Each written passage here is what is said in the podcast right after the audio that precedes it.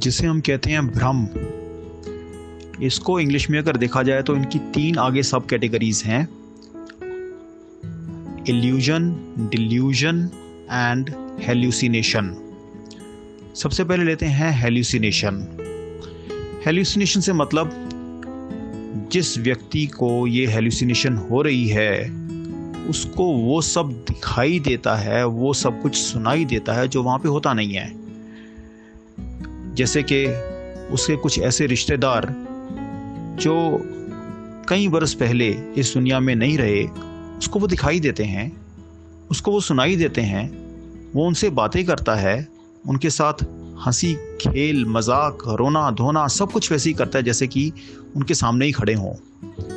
तो ये हेल्यूसिनेशन ऐसी है जो बहुत जल्दी से डिटेक्ट हो जाती है। बाकी सब उसको कह सकते हैं कि, भाई, नहीं भाई, यहाँ पे ये नहीं थे, हमने सब देखा, हम गवाही दे रहे हैं और आप खुद भी जानते हो कि वो रिश्तेदार अब इस दुनिया में नहीं रहा तो हेल्यूसिनेशन को एक्नॉलेज करना हेल्यूसिनेशन से अवेयरनेस होना बहुत एक साधारण सा एक प्रोसेस है और बंदा आराम से मान जाता है दैट ही वॉज़ एल्यूसिनेटिंग इससे थोड़ा खतरनाक होता है इल्यूजन इल्यूजन में आपके सामने वो ऑब्जेक्ट है है।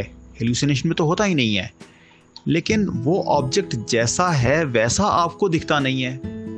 जैसे कि एक रस्सी पड़ी हुई है और आपको लगे कि ये सांप है। एक तार पे आँगन में बाहर कुर्ता टंगा हुआ है और आपको लगे कि यहाँ पे कोई चोर खड़ा हुआ है। तो ये जो डिस्टॉर्टेड फॉर्म ऑफ़ परसेप्शन है आपकी, उसको कहते हैं एल्यूजन और कुछ हद तक एल्यूजन्स भी क्लियर हो जाते हैं, आपको पता चलता है, रोशनी में आप देखेंगे, गौर से देखेंगे, ध्यान से देखेंगे, कुछ लोगों के कहने पे देखेंगे, आपको पता चल जाएगा कि ये सांप नहीं है, रस्सी ही है, ये चोर नहीं है, ये टंगा हुआ कुर्ता ही है। लेकिन जो सबसे खतरनाक भ्रम की एक कैटेगरी है, वो है डिल्यूजन डिल्यूजन में ऑब्जेक्ट भी होता है और उसकी परसेप्शन भी होती है और बिल्कुल वैसी ही होती है जैसा ऑब्जेक्ट है। लेकिन उसकी इंटरप्रिटेशन जो हम कर लेते हैं, वो अपने हिसाब से करते हैं और उस चीज़ को हम कहते हैं डिल्यूजन एक एग्ज़ाम्पल देके बताते हैं। जैसे कि मच्छर का छोटा बच्चा जब पहली बार उड़ा तो उड़ के वापस घर आया तो बड़ा एक्साइटेड होके अपनी मामा से बताता है, देखो मामा, मैं इतना अच्छा उड़ लेता हूँ, जैसे ही मैं उड़ने लगा जहाँ जहाँ पर गया, लोग मेरे को देख के तालियाँ ही तालियाँ बजाने लगे। अब, तालियाँ बजी।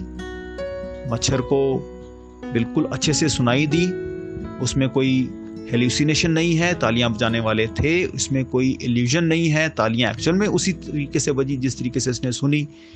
लेकिन डिल्यूजन इसे ये हो गया, उसे लगा कि, वाह, मेरी बहुत प्रशंसा हो रही है। I am getting a huge applause ऐसी एक और एग्ज़ाम्पल दी जाती है शास्त्रों में कि एक नारियल का पेड़ है कोकोनट ट्री है, उसके ऊपर आके एक कौवा बैठता है और उसके बैठते ही एक नारियल टूटकर नीचे गिर जाता है। नारियल का पेड़ है, नारियल का पेड़, उसमें से नारियल लगा भी हुआ है और वो टूटता भी है और टूटता भी उसी वक्त है जब वो कौवा आकर उसके ऊपर बैठता है। लेकिन कौवे को ये डिल्यूजन हो जाता है कि उसके बैठते ही नारियल टूटा। नारियल के टूटने का कारण वो कौवे का बैठना था। तो वो कौआ अपने आप को करता समझने लगता है। मेरी वजह से मैंने किया, मेरे से हुआ। मैं नहीं होता तो ये नारियल नहीं टूटता। ये जो भ्रम है, ये जो डिल्यूजन है, यही माया है। और ये सिर्फ़ मच्छर के बच्चे को नहीं, ये सिर्फ़ कौए को नहीं, ये हम सबको है। मेरे को भी है, कुछ ज़्यादा ही है, कुछ हद तक आपको भी होगी। इसका निवारण करना हमारे ज़िंदगी का एक बहुत बड़ा लक्ष्य है। भ्रम है क्या? ये तो गुरबानी में साफ़ साफ़ तौर पे लिखा ही है। माधवे, क्या कहिए? भ्रम ऐसा जैसा जानिए, होए न तैसा।